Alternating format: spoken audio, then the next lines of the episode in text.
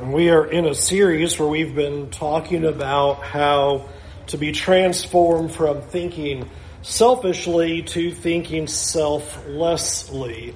And, and in our first lesson, we talked about with an overview of the book that you have the Apostle Paul showing ultimately uh, it's not about us, it's, uh, it's about Jesus. And that's been his big focal point throughout this book to keep drawing our attention to the fact that we can't think selfishly. It's not about us. We observed in the first four chapters that the Apostle Paul spends an awful lot of time saying, we need to just regard ourselves as servants. We are simply servants, nothing more. And that is an important framework to have for selfless thinking.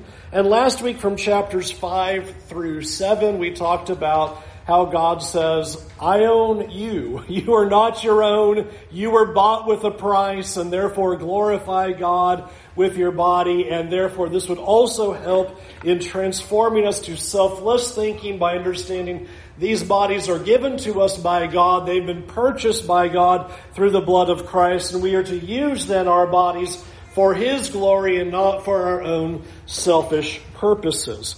And that brings us now this morning that we are going to look at chapters 8 through 10 and talk about the selfless rights that Paul now addresses. Now, sometimes when we are in 1 Corinthians and you look at chapters 8 through 10, you may have the tendency to want to blow past those three chapters because they're talking about meat sacrificed to idols, and I don't have that problem, and so let's get on with the book and jump to some other section of First Corinthians. And yet, it's important to realize that the problem of how they were uh, using these foods and eating these foods in regards to the idolatrous practices are only symptomatic of the ultimate problem. And that's what we're going to zero in on and focus on this morning is the problems that you see Paul identifying that led them to think that they could behave in the way that they were.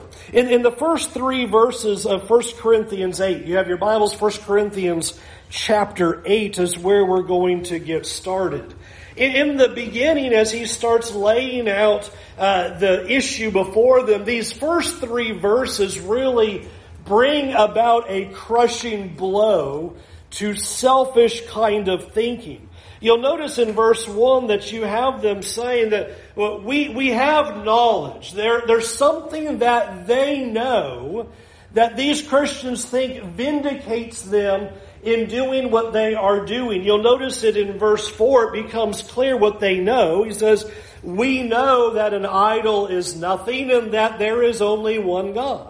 And so, in their framework and in their perspective, we know there's only one God. We know that food sacrificed to idols is nothing, it's meaningless. And so, therefore, it is perfectly acceptable for us to participate in eating in, in these foods. And I want you to notice what the Apostle Paul does here.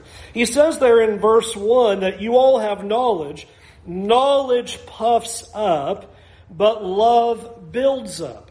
If anyone thinks he knows anything, he does not yet know it as he ought to know it. But if anyone loves God, he is known by him. I told you it's one of my favorite lines when we were doing the overview uh, of this book for how the Apostle Paul say, if you think you have this knowledge and you can just do what you want because you know, verse 2 he says, you don't know anything. you, you think you've got it all figured out, huh? Then you really don't know anything at all. And I want us to notice what the apostle Paul is putting his finger on. He doesn't say that their knowledge is wrong. Their knowledge is right. Idols are nothing. There is only one God. He, he goes about that all the way through verse 6 of that section. But the problem is, you'll notice that he says there in verse 7, however, not everyone who ha- has this knowledge. For some have been so used to idolatry up to now that when they eat food sacrificed to an idol, their conscience being weak is defiled. He says, you have this knowledge, but your knowledge has led you to selfishness and arrogance because you are not considering the impact of your knowledge on other people. It's like, sure, you know these things, but have you thought about what your knowledge is doing to another person? Have you thought about the impact it may be having on their faith? Have you thought about the repercussions of what your knowledge may do to someone else? In fact, you'll see him be really blunt about that in verse 9 when he says, Be careful that this right of yours in no way becomes a stumbling block to the weak. And I want you to see that there is zero argument over the information. There is only one God. Idols are nothing. Food is food. And it all doesn't matter. But even though they were right, it didn't make them right. Isn't that interesting for the Apostle Paul to say that? Your knowledge is completely correct, and yet your actions are wrong. You've got it right on the nose. One God, idols nothing, it's just food, who cares? And yet the way you are dealing with your knowledge is sinful. You're wrong in what you're doing. Even though you may be right, you may be completely wrong in what you are doing. And I think this is such an important concept that the apostle Paul puts forward when it comes to knowledge is that your right knowledge does not vindicate your actions. You know, we have a saying like that. The ends don't justify the means. Okay, well, Paul said that first. you might be completely right, but that doesn't matter how you handle yourself and what you are doing does matter in regards to that knowledge. All of chapter 8 is affirming everything that they know, and yet he makes the point to them over and over again about the importance of their actions with that knowledge. So much so that he says in verse 13, if food causes my brother, sister to fall, I will never eat meat again so that I won't cause my brother or sister to fall. He says, you can have all the knowledge in the world, but if I know that knowledge is going to cause a stumbling block, cause somebody to be weak in faith, I won't use it. I won't use that knowledge. I think that's an, such an important point when it comes to talking about selfless thinking among the people of God. Think about the spiritual knowledge that you have. Think about some doctrinal topic, doctrinal issue, some stance you have, some important belief that you have. And I would like for you to consider how long did it take for you to come to that understanding? How long did it take for you to get to the point where you have that point of view and have that stance and feel comfortable in that point of view? Or to maybe put the shoe on the other foot. How many times have you changed your mind on something? How many times have you thought, I'm sure this text looks and means just this, and then you come to it a few years later, somebody teaches on it, or you read it again and go, wow, I just, that wasn't meaning that. That means something different. I understand this now. And the point that I want to get at is just because we may have knowledge doesn't give us the right to blow up other people who haven't come to that point of knowledge yet. How long did it take for you to get there? And how much grace are you going to give for them to come to that understanding? I, have mentioned that idea to you many times that so often we will spend years of our spiritual walk with God and we will come to these understandings and gain this spiritual maturity and be right in our knowledge, but we will expect somebody to come to our same point of view within a moment. No room to give me some time. I've never seen that before. Let me think about that. Let me study that. Let me work on that. Let me chew on that. I think that is so important for us if we're going to be the people of God and have no divisions among us and be of the same mind that Paul started this letter with as he wrote to them. And that was the big thesis point of what he wants as they would come together in that way is to understand that you may have knowledge, but the goal of knowledge is not to wreck other people's faith. It's not to destroy them, but to help them to help them grow, to move to that point, and to give people the time to do that.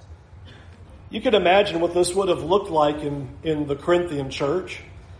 Here is somebody who says, Oh, it's just an idol. Idols are nothing. That's just, you know, a piece of stone, a piece of wood. It's whatever.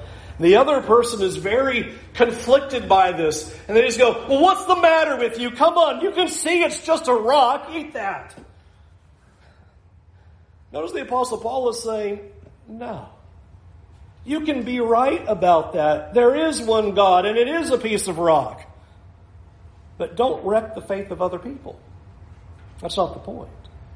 I think it is so important that we see that it is possible to be right and do wrong. It is possible to have knowledge and have a spiritual knowledge and yet use it in a way that is destructive. And that's what the apostle Paul first puts his finger on in moving us from selfish thinking to selfless thinking is so often we can say, I'm right. I know I'm right. And use that as a weapon to destroy the faith of other people.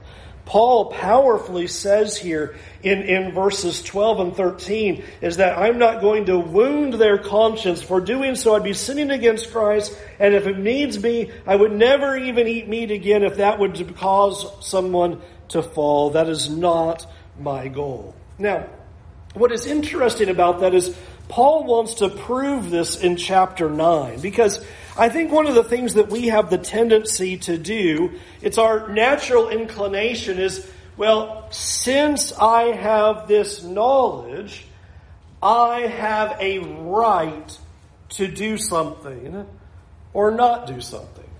This is where he moves to in, in, chapter 9. Since I have this point of view, I have the right to do something. And I want you to notice in these first 17 verses of chapter 9, the whole point that the apostle Paul makes is how he has forfeited numerous rights as a human, as a Christian, as an apostle for the sake of the gospel, and even as a Roman. He has forfeited all kinds of rights. For example, he says in chapter 9 verse 1, Am I not free? Am I not an apostle? Have I not seen our Lord Jesus? Are, am I, are you not the work, my work in the Lord? And so here is his defense. Verse 4, don't we have a right to eat and drink? Verse 5, do I not have the right to have a, a, a, believing wife like the other apostles? Verse 6, do only Barnabas and I have no right to refrain from working? Verse 7, who serves as a soldier in his own expense? He who plants a vineyard and does not eat its fruit, or who shepherds a flock and does not drink the milk of the flock? What he does is he starts saying, I have all kinds of rights. And he says, I have the right to eat and drink. He says, I have the right to be married. He says, I have the right to work for a living. He says, I have a right to be paid for the labor that I do as an apostle. But look at verse 12. Instead, we endure everything so that we will not hinder the gospel of Christ. Paul says, I've got all kinds of rights. I have a right as an apostle. I have the right as a Christian. I have the right as a Roman. That's what he means by am I not free? I'm a Roman citizen. And a right as a human being. And he says there's all kinds of things that I could do as an apostle, as a Christian, as a Roman citizen that I don't do. Because we endure all things to not cause any kind of block or hindrance to the gospel of Christ. He would never, ever, ever want to exercise his right so that it would stop people from hearing and believing the gospel of Jesus Christ. He says, I will lay all these rights aside if it means the opportunity for people to hear the gospel. In fact, you see that in verse 18 when he says, I'm preaching the gospel and offer free of charge and not make full use of my rights in the gospel. You see, the Corinthian church is saying, well, I've got rights. I can do things. I have knowledge and I have a right. And Paul says, you have the knowledge and your knowledge is correct, but I don't care about your rights. He says, I've got all kinds of rights and I lay them aside for the gospel. I do not make use of my rights in that way. And notice what he means by that as he goes from verse 20 to verse 23 as was just read for us a few moments ago. That what you see Paul doing is doing whatever it takes to be able to connect with people to win them to the gospel. Verse 19, although I am free from all and not anyone's slave, I've made myself a slave into everyone in order that I might win some people. Say, Paul is a Roman citizen and he is free. Paul says, I don't care. Sure, I'm free. But I'll make myself a slave to win people. He goes on and says in verse 20, to the Jews, I became like a Jew so I could win the Jews. Verse 21, I went to those who were without the law and I, law and I became like one without the law. To the Gentiles, I became like them so that I could win them. Verse 22, to the weak I became weak. Is Paul weak? Does anybody know? Paul, you are not weak. you, you know. And Paul says, I don't care. I will go to the weak and I will make myself weak so that I can become all things. Verse 22 that I will become all things to all people so that I may by every possible means save some. I have always found that sentence powerful. I have always found that sentence to be a guiding idea to my work. To do all things toward all people so that by any means possible I can save some. That Paul does not want anything to get in the way of the gospel. And if there's anything that he would perceive to be a hindrance, he sets it aside. I'll be weak with the weak. I'll be a Jew among the Jews. I'll be a Gentile among the Gentiles. I'll be a slave among the slave. I will do whatever it takes so that I can reach all people and by any means possible be able to save some. Paul, why are you doing that? He gives two answers. He gives two answers there. Verse 23, Now I do this because of the gospel so that I may share in its blessings. Notice the picture Paul gives. If we don't lay down our rights and we don't set those things aside, he says, uh, we're not going to enjoy the blessings of the gospel. I do this so that I can share in the gospel. And then notice the final few verses of chapter 9, a, a text that we often rip out of its context where we talk about running the race and I, you know, buffet my body, you know, buffet my body, uh, so that I can make sure that I'm not disqualified in the race. But what's the context of disqualification? Using your rights. He says, I'm laying those rights aside because I don't want to be disqualified as I run this race. I don't want to be disqualified in the slightest. What I want us to think about in regards to what the Apostle Paul is saying is that it is selfish thinking that says, well, I have a right. I have a right. I mean, that should just be obvious to us. If I'm thinking that way, that that's selfish thinking, I'm thinking about myself. Well, I have a right to do something. And notice how Paul has stepped into that and says, I have all kinds of rights. I have rights as a Roman citizen. I have rights as an apostle. I have rights as a Christian. And he goes about describing for half a chapter how he didn't use any of them. So I have all kinds of rights. And I want us to think about for ourselves how much we can have the tendency to value our rights. Because Paul is asking important questions to us. Is using our right and holding on to our right worth the harm of the gospel? You say, well, I have a right. Yeah. But is it harming people hearing the gospel? Is it getting in the way? Is our right worth damaging the faith of somebody else? Well, I have a right. Yeah, but what if that's hurting somebody else's faith? Is it worth that? Is our right worth hindering people from seeing Jesus and hearing the gospel and believing?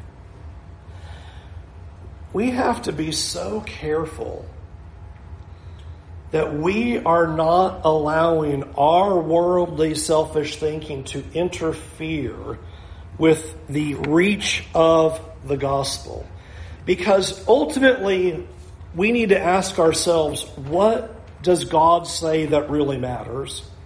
Because we make things so important in our minds about, well, I have a right and boy, these circumstances are great or these circumstances are terrible. And Christians argue over all kinds of foolish things that are ultimately a harm of the gospel. The thing that matters is, are we going to use our knowledge to hurt the faith of other people or keep them from seeing Jesus?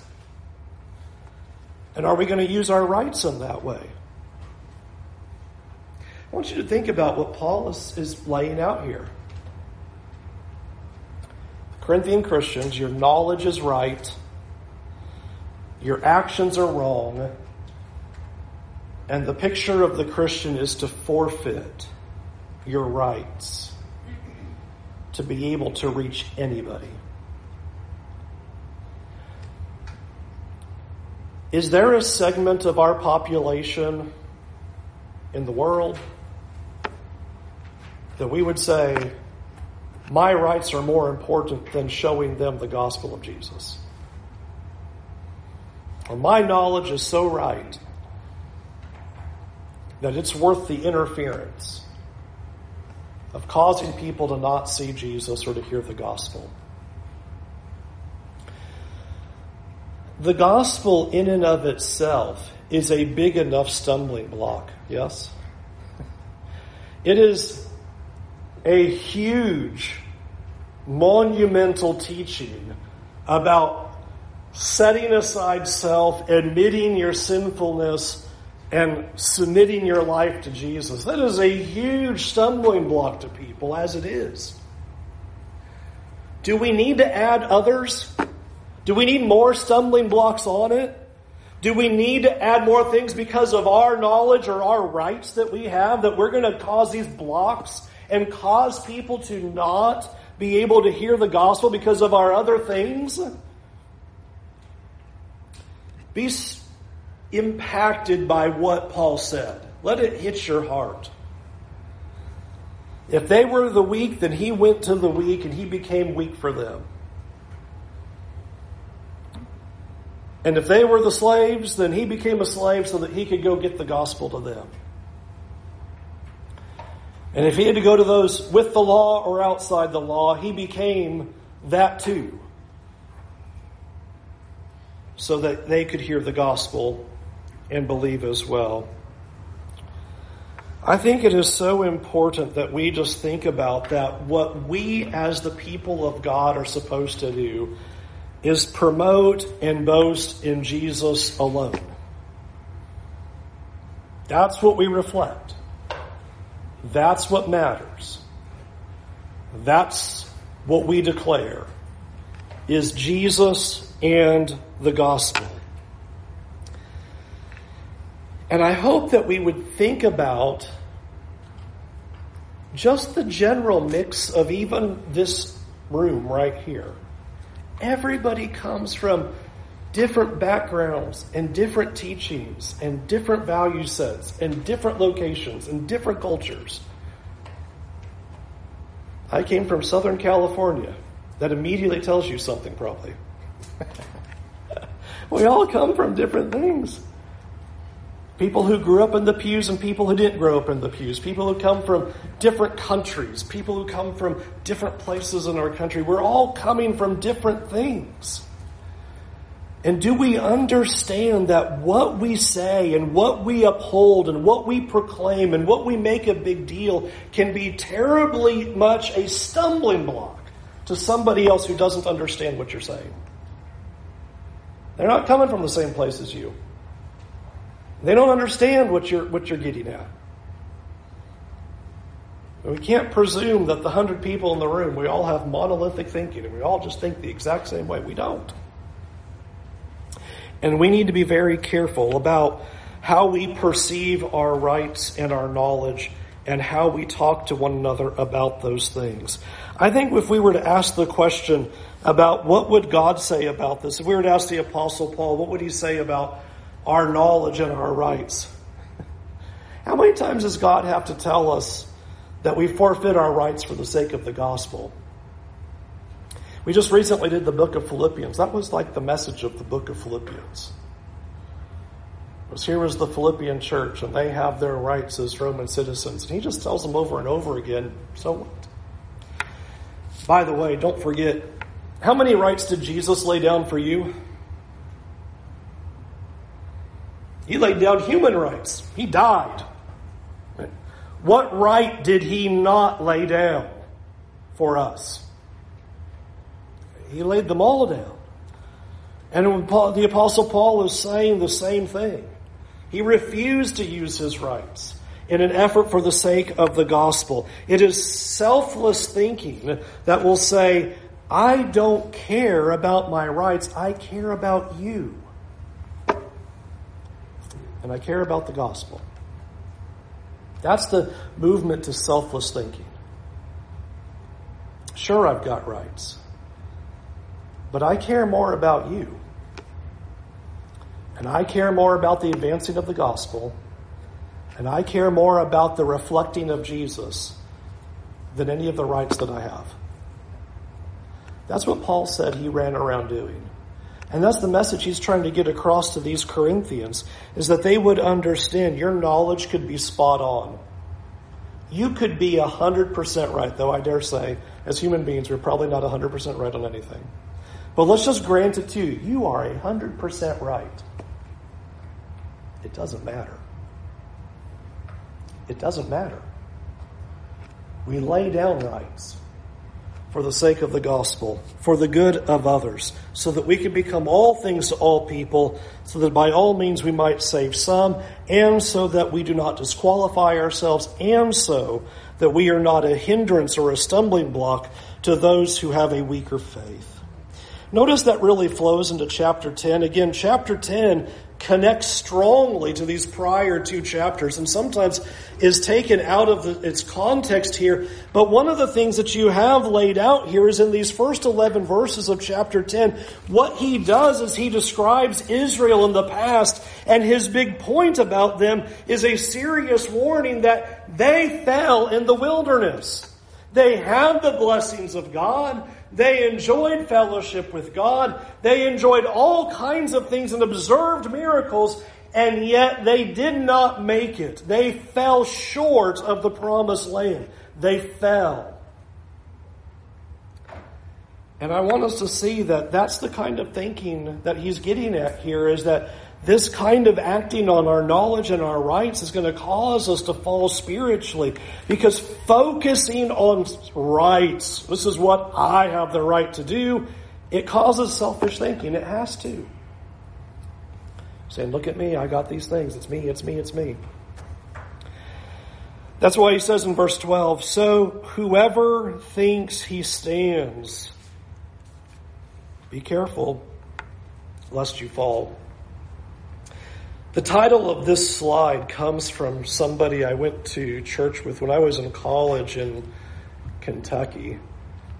His name was Ronald, and he would say this regularly in class, and you can tell that it resonated with me because I'm thinking back to college, which was a super long time ago.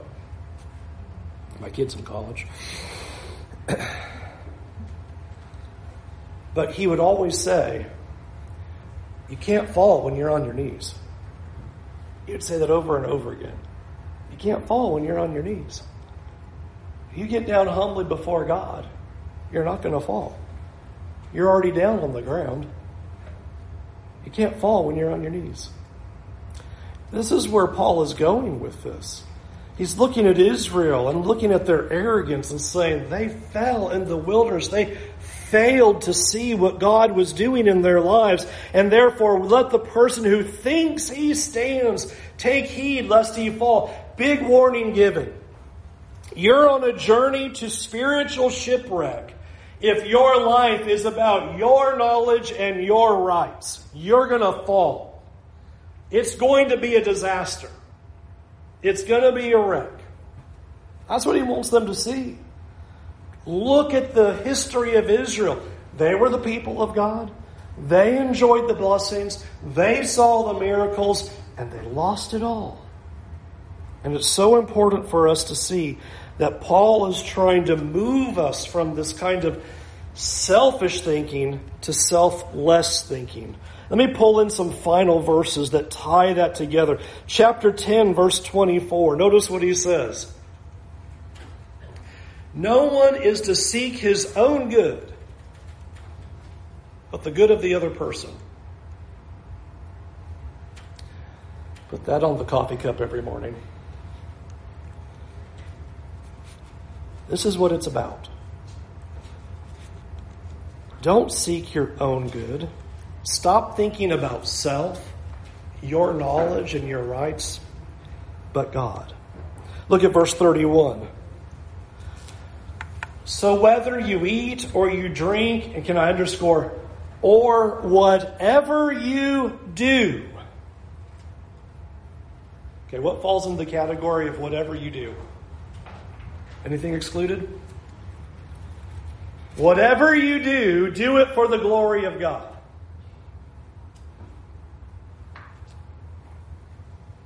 So we need to take an evaluation. Is what I'm doing for the glory of God?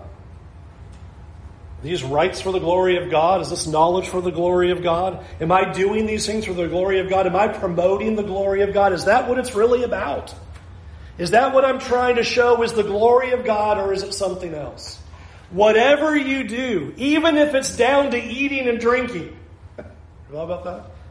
I don't care how mundane you think what you're doing is. God should be glorified in what you're doing. That God be glorified in it. That's why we're here. That's why we exist. It's not about us. Or look at the next line, verse 32. Give no offense to the Jews, to the Greeks, to the church of God, just as I also try to please everyone and everything, not seeking my own benefit, but the benefit of many so that they may be saved. Do not give offense. And he just starts listing groups of people. By the way, Jews and Gentile, that's everybody. he just said, outsiders, Jews, outsiders, Gentiles, and Christians, Church of God. Don't give them offense. They need to see the gospel. That's what our role is. That's what we proclaim. That's what we promote. That we try to do what's in the benefit of many so that they may be saved. What can I do with the knowledge that I have so that people can be saved. Not so that we can win arguments, not so that we can just be right, not that we can make a pile of noise on social media, throw a pile of memes all over the place. Promote the gospel. People should see Jesus in us.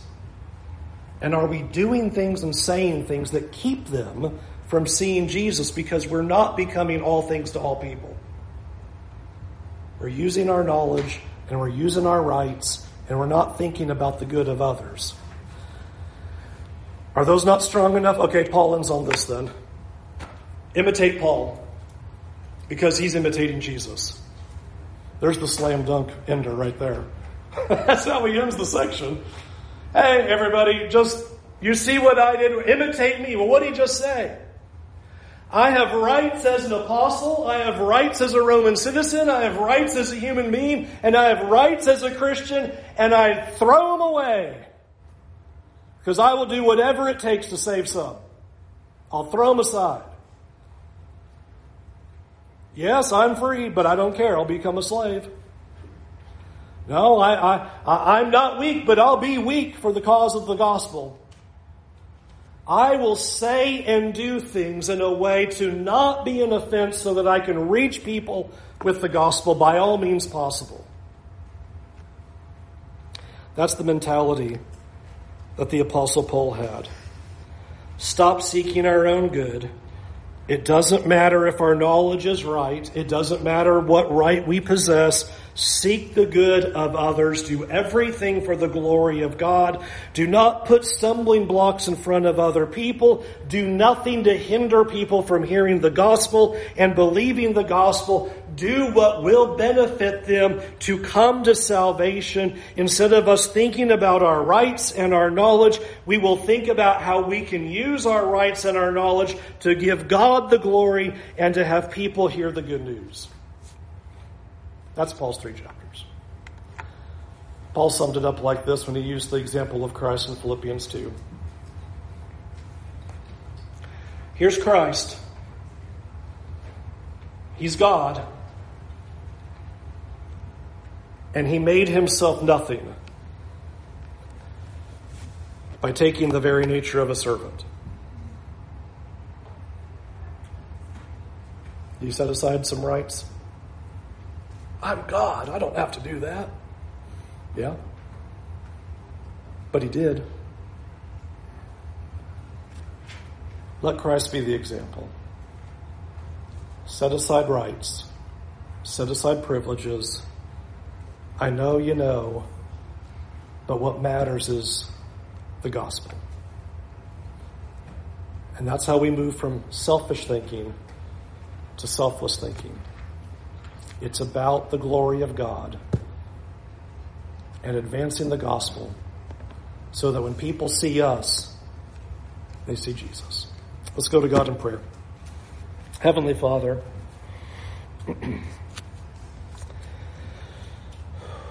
Lord, we live in such a toxic time.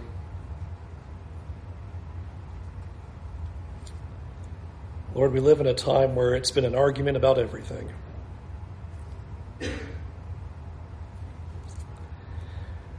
Lord, I pray that you would give us the wisdom to always to be able to say things and do things that show you and never become a hindrance to your good news.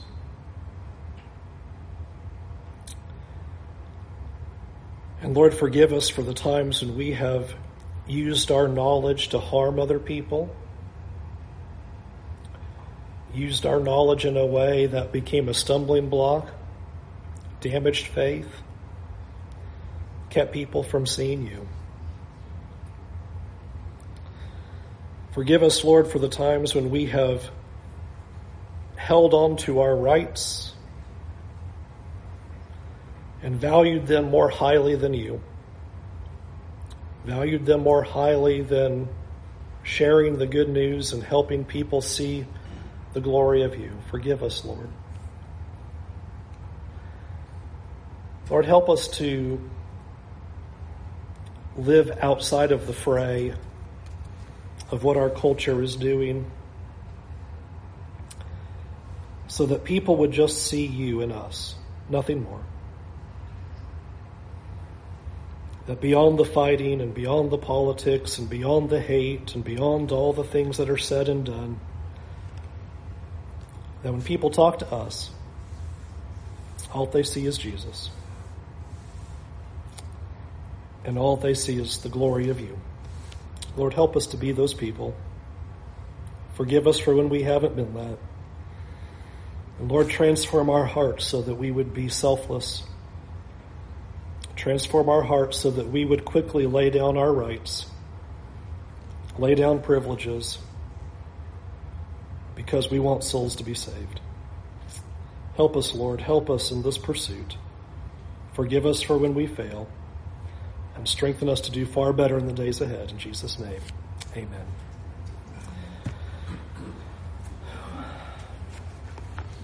Paul's ruthless in this book, isn't he? Hmm. But you see the problem that Corinth had. Selfish thinking's easy. Paul's to come in and say, listen, it's about the glory of God.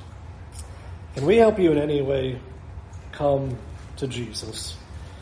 To be able to turn away from your sins and to see what our Lord has to offer. What God offers is something wonderful because it's beyond the mess of this life. It's beyond the mess of this world. It's beyond the mess of this culture. It's beyond the mess of all of this fighting that there is eternity in store for us.